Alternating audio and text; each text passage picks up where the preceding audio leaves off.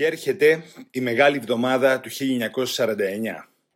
Ο Χριστός δεν έπαθε τίποτε μπρος αυτά τα βασανιστήρια της εβδομάδας στην απομόνωση που ήταν κοντά στην Αλφαμή. Μεταξύ των άλλων ήταν η Παπαμερκουρίου, Ευσταθιάδης, Ξυφτήλης, Γεωργίου, Πασπαλιάρης. Αυτούς τους βασάνιζαν κάθε μέρα και νύχτα στην Αλφαμή. Αυτή τη νύχτα από τα βασανιστήρια του σπάσαν του Παπαμερκουρίου τη σπονδυλική στήλη. Το ρίξαν βενζίνα και το βάλαν φωτιά και το ρίξαν στη θάλασσα. Τη Μεγάλη Τετάρτη ήλθαν ξένες προσωπικότητες και μας πήγαν πίσω από το φάρο. Εκεί είδαμε τον Παπαμερκουρίου, ένα ωραίο παλικάρι. Με το γέλιο του και την παρουσία του μας στέργευε, σαν να μας έλεγε ψηλά την παντιέρα του αγώνα. Φεύγοντας από το φάρο, το βραδινό που μας έκρυψαν, μας πήγαν σε κάθε απομόνωση τον καθένα. Σε λιγάκι μας φωνάζουν όλες τις απομονώσεις να πάμε μπροστά στην Αλφαμή.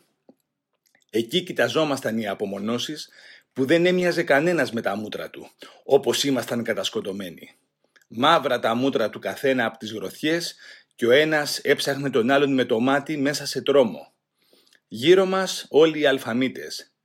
Πριν σκοτεινιάσει βγαίνουν από τη διοίκηση ο Σούλης ένα επιτελείο από αξιωματικούς και τρεις παπάδες. Ο Σούλης φεύγει με τους αξιωματικούς και οι παπάδες αρχινάνε να μας κάνουν κατήχηση. Ο Θεός, ο Χριστός, η κοινωνία, ο άνθρωπος που υπόφερνε και ο Θεός που τον έσωσε κτλ. Λες είχαν στραβομάρα και δεν έβλεπαν που είμαστε κατάμαυροι από τους ξυλοδαρμούς που κρέμονταν τα ρούχα απάνω μας από τα τραβήγματα και μας είχαν ξεφτυλίσει. Μόνο η πίστη έμεινε στο ακέραιο, η πίστη προς τον αγώνα, προς το κόμμα. Το ηθικό θέργευε μέσα μας και βλέπαμε αυτοί που μας ξεφτύλισαν, ξεφτυλιζόντουσαν οι ίδιοι. Και οι παπάδες συνέχιζαν ο ένας κατόπι του άλλου ποιος θα τα πει καλύτερα. Τι ηρωνία. Λες και το καταλάβαιναν ό,τι έλεγαν δεν ήταν ικανοί να μας πείσουν, το καταλάβαιναν τόσο στις ψαλμοδίες τους όσο και στους λόγους τους, τα μάζευαν και έφευγαν σαν παπάδες. Και μετά κάθονταν και μας κοίταγαν που πηγαίναμε, άλλος αρκουδώντας και άλλος έρνοντας και κουτσένοντας για τις απομονώσεις μας. Κι έτσι τέλειωσε η ιστορική Μεγάλη Πέμπτη του 1949 με παπαδοκρουσίες, με ξένους επισκέπτες, με κρυψίματα, με επισημότητες, αξιωματούχους και εμείς στο τσαντήρι. Τα μεγάφωνα ούρλιαζαν τη γαλανομάτα κόρη και μετά λόγους και ξανά λόγους και κατέληγαν με καπεταναίοι και τόσοι άλλοι λοστρόμοι ναύτες μηχανικοί, τα λαϊκά τραγούδια μέχρι τα μεσάνυχτα. Μεγάλη Παρασκευή το βράδυ, δηλαδή περίπου μεσάνυχτα, έχει σταματήσει η βροχή, ο βοριάς όμως σαν αδυνάμωσε και ακούγονται από τα φυλάκια οι σκοποί. «Φύλακες, γρηγορείτε!» και συνέχεια όλα τα φυλάκια τριγύρω. Πού να μπορέσω να κοιμηθώ; Ο νους μου Ξημερώνει Μεγάλο Σάββατο. Τι μπορεί να γίνει, ξημερώνει χρονίσια μέρα. Θα ξυριστούμε, θα πληθούμε; Ή θα καθαριστούμε; Θα μας αφήσουν να γιορτάσουμε κι εμείς το Άγιον Πάσχα; Μεγάλο Σάββατο ξημέρωμα, παίρνουμε τσάι και το ψωμί. Κυλάει ήσυχα το μεσημέρι και παίρνουμε φαγητό, δυο πατάτες και δυο κουταλιές λάδι. Και αφού φάγαμε, ξαπλώσαμε. Είχε λιακάδα και ο βοριά σταμάτησε. Η θάλασσα και όλα τριγύρω ήταν όμορφα. Μπήκαμε στην ψυχολογία της γιορτής, το Άγιον Πάσχα που σε όλους μας πολλά θυμίζει. Είχα μείνει μονάχα στο τσαντήρι. «Θα φύγω», μου λέει ο σύντροφος, «δεν αντέχω άλλο». Τι να του πω. Και μου διηγείται ότι η συγκατηγορούμενή του είναι στον δεξιό κλωβό και αυτός που παραμένει στην απομόνωση επιβαρύνει τη θέση του. Και έτσι μου λέει αποφάσισα να φύγω.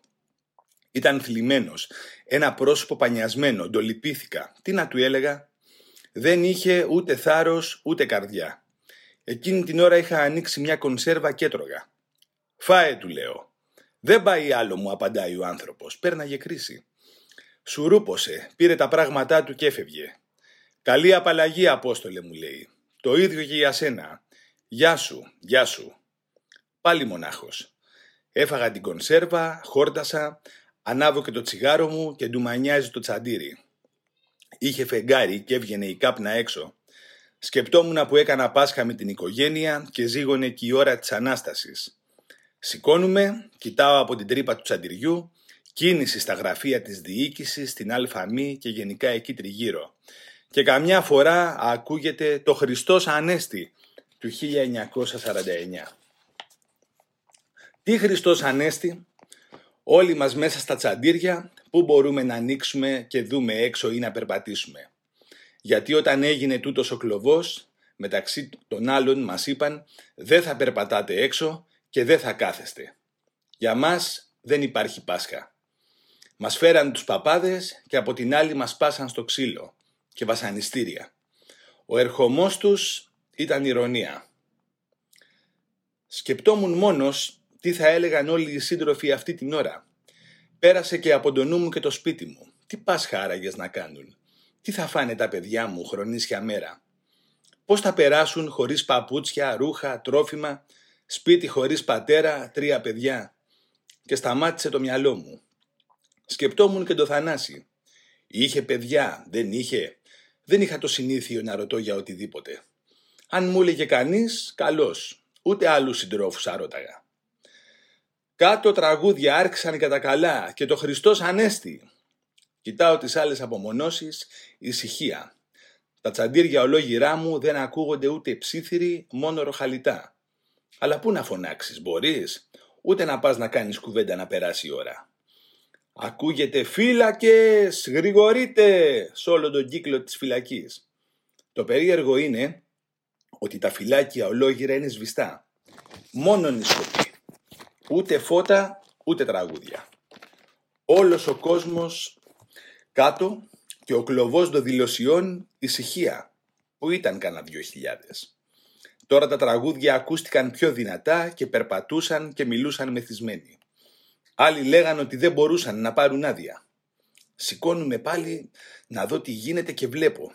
Είχε χαθεί το φεγγάρι και το σκοτάδι πυκνό. Ούτε η θάλασσα δεν γυάλιζε. Κατάμαυρη η νύχτα, σταμάτησαν και οι κουβέντες. Απότομα βλέπω όπως ήμουν γονατιστός από μια τρύπα την κάτω απομόνωση που ήταν μόλις 4-5 μέτρα από τη θάλασσα 10-15 φακούς. Πω πω πω λέω τι ανάσταση είναι αυτή. Τι ζητάνε οι 15 με τους φακούς. Και πήγαιναν σιγά σιγά. Χτύπησε η καρδιά μου. Είναι χειρότερο, μα πολύ χειρότερο να τρώει ξύλο άλλος και εσύ να βλέπεις και να ακούς χωρίς να μπορείς να δώσεις βοήθεια. Δεν είχαν επιτεθεί ακόμη. Μα τι πήγαν να κάνουν; Παρακολουθούσαν μήπως και ακούσουν τίποτα. Και όπως κοίταγα από την τρύπα, σε δυο τσαντήρια πιο κάτω από μένα, βλέπω δυο κινήσεις μέσα στο σκοτάδι. Τι ώρα να ήταν άραγες, Λέω Αποστόλη, πρέπει να έχουμε τα βαντούρια. Με ηλικιώδη ταχύτητα λέω, γι' αυτό φέρναν τους παπάδες και τάχα μου ησυχία τώρα τέσσερις-πέντε μέρες. Ξεκουράστηκαν, σούρωσαν και μαστούρωσαν και φαίνεται θα κάνουν ντου. Αυτό ήταν. Δεν πρόλαβα στο νου μου να τελειώσω. Πουτάνες, απόψε θα πεθάνετε όλοι. Βγάτε έξω ρε, βγάτε έξω ρε. Φωνές, κακό, μα ήταν πολύ, πάρα πολύ με τους φακούς να αναβοσβήνουν και να χτυπάνε, να πέφτουν 5-6 πάνω σε έναν και να χτυπούν γροθιές, κλωτσιές, να μας τραβάνε, να βουλάνε τα τσαντήρια, να τα τραβάνε, να τραβάνε και μας. Η άλλη απομόνωση κολυμπούσες στη θάλασσα. Ήταν πολλοί που δεν ξέραν μπάνιο και φώναζαν οι αλφαμίτες «Έλα μάρα να τους βγάλεις». Αφού μας σκότωσαν από το ξύλο, μας είπαν να αφήσουμε τα πράγματά μας εδώ και να κάνουμε διάδες. Ποιος μπορούσε να περπατήσει; Αρκουδώντας μας λένε, εμπρός. Άλλοι μπορούσαν και άλλοι δεν μπορούσαν να περπατήσουν. Τελικά πήγαμε καμιά πενηνταριά και οι αλφαμίτες ήταν μέχρι 60 και άλλοι τόσοι ήταν στην άλλη απομόνωση. Την ώρα που καθίσαμε και μας λέγανε «Απόψε θα πεθάνετε κουφάλες, απόψε θα γίνει ο τάφος σας», στις άλλες απομονώσεις γινόταν της τρελής, πράγματα που δεν γράφονται. Πού να ξημερώσει δεν ξέρεις ποιον έχεις δίπλα σου. Είναι και καμιά δεκαριά που έχουν τραβηχτεί στην πάντα, δεν φαίνονται ποιοι ήταν. Και έλεγα «Απόστολε εδώ, τράβα μπροστά». Μας τραβάνε για τη θάλασσα. Εκεί ήταν μαρτύριο. Τους άλλους τους βγάλανε έξω και τους πήγαιναν παραπέρα, μοιρασμένους. Εκεί είχε μια ρεματιά που δεν φαινόντουσαν. Αφού μας κράτησαν εμάς μέσα στη θάλασσα και μας βασάνιζαν, ψοφήσαμε. Πάγωσε το κορμί μου και μούλιασα. Έτρεμα ολάκερος, οι σαγόνες μου χτυπούσαν, στράγκαγα τα ρούχα μου και λες και ακούμπαγαν κολόνες πάγος. Κάπως άρχισε να χαράζει και έβλεπα πρόσωπα άγνωστα. Κοίταγα να δω γνωστό, γείτονες ή που δουλεύαμε μαζί, τίποτα. Από τις κινήσεις και τα κυνηγητά και τα τραβήγματα, άλλον τον παίρναν από εδώ, άλλον από εκεί, νύχτα, έχανε ο ένας τον άλλον. Αυτή η επιχείρηση, ας την πούμε, κράτησε μέχρι που βγήκε ο ήλιος και είχε καλή μέρα. Ξημέρωσε το Πάσχα του 1949. Νύχτιασε και η ησυχία απλώνεται και ακούγεται «Φύλακες, γρηγορείτε!» Ήταν γύρω τα μεσάνυχτα γιατί είχε σταματήσει ο σταθμός και βάρεσε σκασμός. Το τι έγινε με τους καινούριους δεν λέγεται. Φωνές να ουρλιάζουν οι αλφαμίτες. «Τον πατέρα μου Ελεηνή» φώναζε ένας. «Πω πω λέω θα είναι πατέρας και παιδί». Δεν πρόλαβα να σκεφτώ και ακούω φωνές. Να χτυπάνε τον νέο και τους άλλους βέβαια. Και να ακούγεται «Το παιδί μου, Γιώργο μου, παιδί μου, Γιώργο μου, Γιώργο μου». Εμένα τι με θες, να έχω πέσει κάτω και να μην μπορώ να ανασάνω και πόνο στο στομάχι μου. Δεν το είχα πάθει τα τόσα που είδα και άκουσα και έπαθα μέχρι τότε. Τους τραβάγανε, τους δέρνανε, τους πήγαν από το πίσω μέρος και ακούγονταν κραυγές, κλάματα. Ποιος έβλεπε; Ο δυστυχής ήμουν γύρω στα 60-70 μέτρα μακριά, δηλαδή ακουγόντουσαν όλα. Θα κάνετε δηλώσεις μετανοίας, θα αποκηρύξετε και πολλά και διάφορα. Όχι, λέγανε οι σύντροφοι. Μόλις ακούγανε το όχι τρελαινόντουσαν, τρελαινόντουσαν και αρχινάγανε. Προδότες, βούλγαροι, κατάσκοποι, κατάσκοποι, όχι, λέγανε οι σύντροφοι. Έλα ρε γέρο εσύ εδώ. Βλέπω έναν μεσόκοπο νύχτα τώρα όπως έδειχνε. Ήταν στο χείλος του υψώματος και εγώ από εδώ και έβλεπα, γιατί από εκεί που τους βασάνιζαν, από εκεί και έπειτα ήταν χάος, κρεμνός. Και φώναζαν, βρε πούστη, θα σε ρίξω στον κρεμνό. Αυτό ακουγόταν συνέχεια. Τον καθένα που βασάνιζαν του λέγανε, θα σε ρίξουμε στον κρεμνό. Έρχεται ο Ρουμελιώτης κοντά στον Αλφαμίτη, του λέει και ο Ρουμελιώτης δεν βγάζει μιλιά. Και ο Αλφαμίτης νευριάζεται και το χτυπά. Δεν τρέπεσαι, του λέει ο Ρουμελιώτης. Τι ήταν να το πει, τον αρχινάει ο Αλφαμίτης, πάει ο γιος Ρουμελιώτης και πέφτουν απάνω του 5-6 Αλφαμίτες. Ο Ρουμελιώτης ήταν παλίκαρος και δεν μπορούσαν να τον κάνουν καλά και φώναζε: Τον πατέρα μου, τον πατέρα μου. Και οι άλλοι Αλφαμίτες βασάνιζαν τους άλλους που δεν καταλάβαινες τίποτε. Μόνο φωνές, φωνές από πολλούς. Το κεφάλι μου, το κεφάλι μου. Έναν τον καίγανε με τσιγάρο. Μη με καίτε, φώναζε, μη με καίτε. Ρε τι γίνεται, πέφτω να κοιμηθώ. Πού να κοιμηθώ, απάνω που έπεφτες ξαφνικά άκουγες φωνές τρόμου, τρόμου. Λες τι έγινε πάλι, και άντε ξάπλα. Το πρωί που χάραξε δεν μπορούσα να σηκωθώ. Φαίνεται το ρουμελιώτη, το γιο, τον ξαπλώσανε και απάνω που με έπαιρνε ο ύπνος άκουσα να φωνάζει ο πατέρας. Γιώργο μου, παιδί μου, παιδί μου, Γιώργο μου, Γιώργο μου. Σταμάτησαν όλες οι φωνές και ακουγόταν μόνον του πατέρα ρουμελιώτη. Φαίνεται το χτύπησαν πολύ με τα κλόψ. Τη στιγμή που χτυπούσαν τον πατέρα, επετέθη ο Γιώργος, ήταν και ο πατέρας χτυπημένος, γιατί μόνον από ένα σημείο φώναζε Παιδί μου, Γιώργο, Γιώργο. Ο Γιώργος ούτε φαινότανε ούτε απαντούσε. Οι φωνές δεν ακουγόντουσαν πια ύστερα από τόσο μεγάλο θόρυβο, ο αντίλαλος της νύχτας. Ξαφνιάστηκα. Τόσες φορές βαρούσανε καμιά εικοσαριά δολοφόνη της νύχτας και τη χαραυγή σταμάτησαν όλα. Κι αυτός ο ρουμελιώτης ο πατέρας. Ξαφνιάστηκα, έβαλα ερωτηματικά. Τι μπορεί να έγινε; Από τους μεγάλους το βούλωσαν. Δεν δούλευε ο νους μου και χάραξε χωρίς να κοιμηθώ. Πίσω από αυτούς τους ανθρώπους δεν υπήρχαν σπίτια. Δεν υπήρχαν οικογένειες. Δεν υπήρχαν παιδιά. Δεν υπήρχαν δουλειές. Δεν υπήρχαν αγάπες έρωτες. Όλα τα ισοπαίδωσε η κατάσταση και τα ισοπεδώνει. Να δούμε τι θα βγει το πρωί που θα ξημερώσει. Κι είναι χαραυγή. Και εκεί κοντά που γίνανε τις νύχτας τα βασανιστήρια είναι το πιο κοντινό φυλάκιο που μπορεί να πήγαν και αυτοί του φυλακίου και να πήραν μέρος στην επιχείρηση. Και ακούστηκε «Φύλακες, γρηγορείτε» και συνεχίστηκε ολόγυρα από όλα τα φυλάκια. Ηρωνία, μακρονίση, πολιτισμός της άρχουσας τάξης. Βγήκε ο ήλιος. Πολλοί αλφαμίτες και μας συγκεντρώνουν όλους τους παλιούς που ήμασταν και μας πάνε κοντά σε αυτούς. Τους κοιτάμε όλους, ήταν σκοτωμένοι από το ξύλο, δυο βραδιές τρώγαν ξύλο. Ή κυριολεκτικά ψόφιοι. Δεν κουνιόντουσαν. Και για να δικαιολογηθούν για όλη αυτή τη νύχτα του τρόμου, μας φώναξαν όλους τους παλιούς που είμαστε σκόρπιοι να δούμε που δραπέτευσε ο τάδε κρατούμενος μόλις ήρθε. Και φέραν και δυο καΐκια της φυλακής που φέρναν κρατουμένους. Ήταν ένα μελτέμι εννιά δεκαμποφόρε και τα δυο καΐκια που ήρθαν ψάχνανε αυτόν που δραπέτεψε. Τι ηρωνία. Τον άνθρωπο τον δολοφόνησαν και μας φώναξαν να πούμε ότι βλέπουμε και καλά αίματα εκεί που σκοτώθηκε. Μας αρωτούσαν έναν έναν αν βλέπουμε αίματα. Νάτα, νάτα, εμείς δεν βλέπουμε τίποτα. Ε, τότε λέει το σκασε. Και ψάχναν και τα καΐκια. Λεγότανε Νίκος Βλάχος, έτσι μας είπαν μετά. Τυπογράφος του ριζοσπάστη.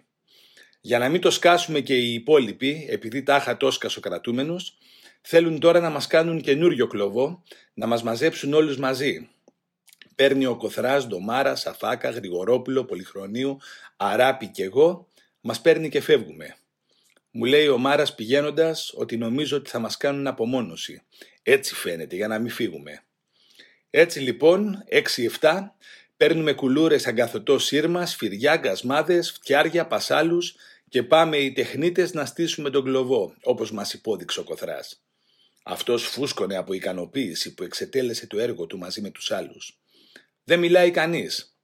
Αφού μας υπόδειξαν τα σύνορα του κλωβού, αρχινάμε και βάζουμε τους πασάλους, πλέκουμε το σύρμα και αφήνουμε ένα στόμιο. Οι αλφαμίτες εκεί μαζί μας λένε πώς θα, πώς θα μπουν τα τσαντήρια στη γραμμή και τα λοιπά. Ο κλωβός έτοιμος. Όλη την ημέρα θέλαμε να τελειώσουμε για να ησυχάσουμε. Ήμασταν περίπου τρεις με τέσσερις μήνες απομονωμένος ο καθένας μόνος τους. Πράγμα πολύ βασανιστικό. Αφού βράδιασε, οι καινούργοι ήταν οι σύντροφοι κατασκοτωμένοι ξάπλα. Πότε σε εμάς και πότε σε εκείνους πήγαιναν και έρχονταν οι βασανιστές με επικεφαλής τον κοθρά. Τελικά φωνάζουν να πάρουμε τα πράγματά μας και να μπούμε μέσα στον κλωβό. Και φέραν κι αυτούς. Οι μεν λοιπόν κοιτούσαν τους δε. Τρομερό. Εμείς τους κοιτάζαμε με 40 μάτια και αυτοί το ίδιο. Γιατί ήμασταν όλοι οι ίδιοι στα μούτρα. Είχαν γίνει και αυτοί κατάμαυροι. Είχε σουρουπώσει.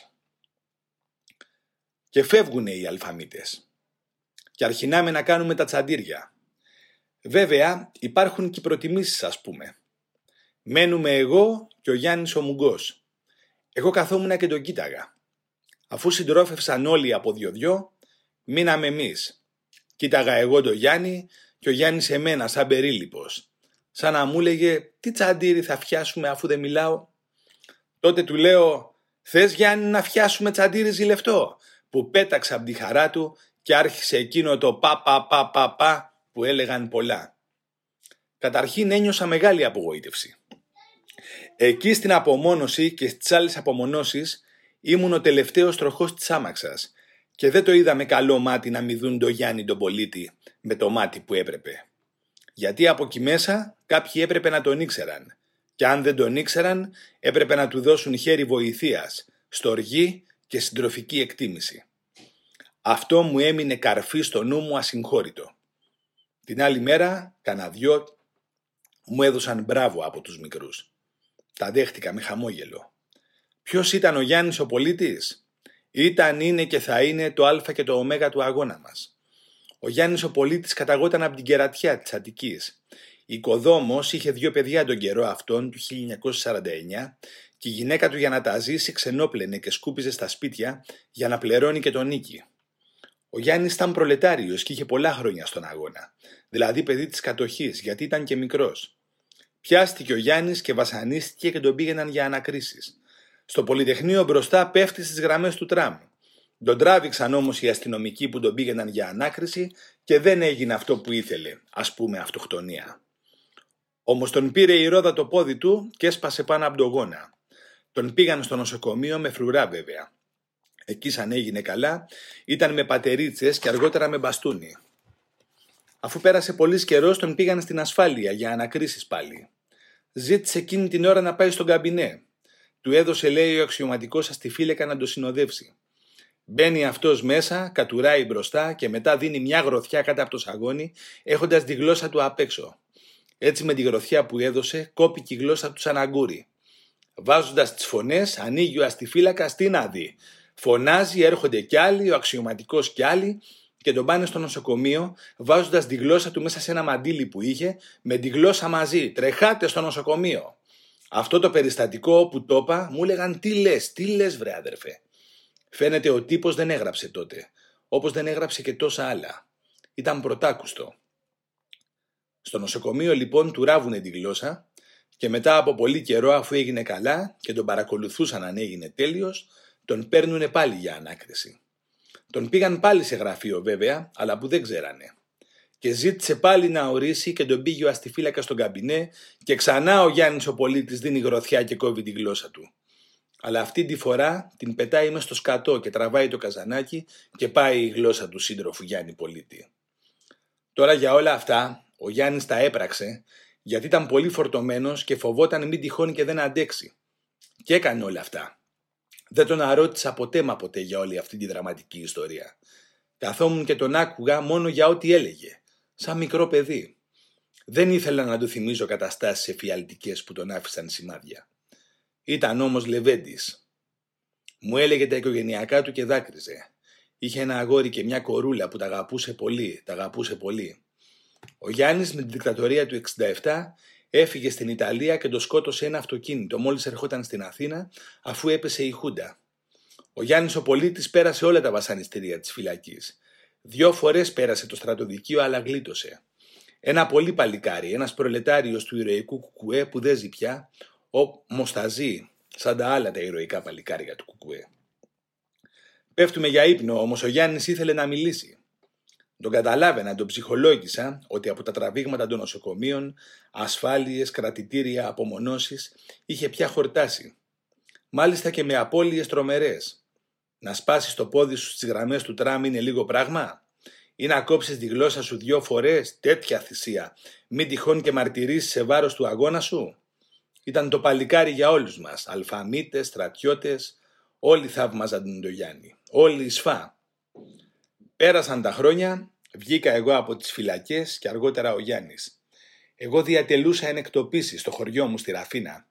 Με υποχρέωναν να δίνω παρόν στην αστυνομία. Αυτό το βιολί τράβηξε χρόνια και όσες φορές αρνιόμουν να δίνω παρόν μου έκαναν μηνύσεις. Με μεταχειριζόντουσαν σαν πειραματόζω. Όσοι με μιλούσαν βρίσκαν τον πελά του. Όσοι με κάναν παρέα ή πίναμε κανένα κρασί ή παίζαμε κανένα τάβλι στο καφενείο, τους τραβούσαν στο τμήμα. Δεν μπορούσα να εργαστώ να βγάλω το ψωμί μου. Γράφω όλα αυτά πιο πάνω για να καταλήξω στο Γιάννη τον πολίτη. Κατά το 60-61, αν θυμάμαι, έρχεται ο Γιάννης και χτυπάει την πόρτα του σπιτιού. Ποιος είναι, φωνάζει η μητέρα μου. Θέλω τον Απόστολο τον Πογιατζή. Εγώ ακούω από μέσα, λέω κανένας χωροφύλακα θα γιατί με κάνανε ψυχολογικό πόλεμο. Φωνάζει η μητέρα μου, Απόστολε, σε ζητάνε. Και βγαίνω. Τι να δω, το Γιάννη τον πολίτη. Αγκαλιαζόμαστε. Τι κάνεις βρε Γιάννη, του λέω και σταματώ. Ακούω καλά βρε Απόστολε. Εσύ τι κάνεις, είσαι καλά, πώς θα περνάς; Δεν μπορούσα να απαντήσω, καθόμουν κι άκουγα. Και η μάνα μου έκλαιγε παρηγόρητα. Βρε Γιάννη, του λέω, τι έκανες με τη γλώσσα σου και μιλάς; Μεγάλωσε, μου λέει Απόστολε, ευτυχώς μεγάλωσε, έγινε κανονική γλώσσα. Μόνον άκρη άκρη είχε ένα κομματάκι κρεατάκι σαν τη μέντα, τη λευκή καραμέλα. Τα τόσα χρόνια που έβγαλε φυλακή, σιγά σιγά έγινε και η γλώσσα. Τώρα ερχόμαστε στη συνέχεια από τον κλοβό. Είχαμε ένα τσαντήρι ανοιχτό στο χρώμα, που το μπαστούνι του ο Γιάννης το μεταχειριζόταν σαν μολύβι. Και αν είχε φεγγάρι, φαίνονταν καλύτερα οι κινήσεις του μπαστούνιου. Την ημέρα έγραφε στο χώμα και τον καταλαβαίναμε όλοι οι σύντροφοι. Ο Γιάννης ξύλο δεν έφαγε στο μακρονήσι, αλλά τα βασανιστήρια τα πάθαινε και αυτός όπως εμείς. Φτάνει του λέω ρε Γιάννη το πα πα πα και αύριο μέρα είναι. Αν πάμε στη δουλειά θα πούμε πολλά, αρκεί που είσαι μαζί μας. Αν πάλι δεν πάμε θα μιλήσουμε πολλά.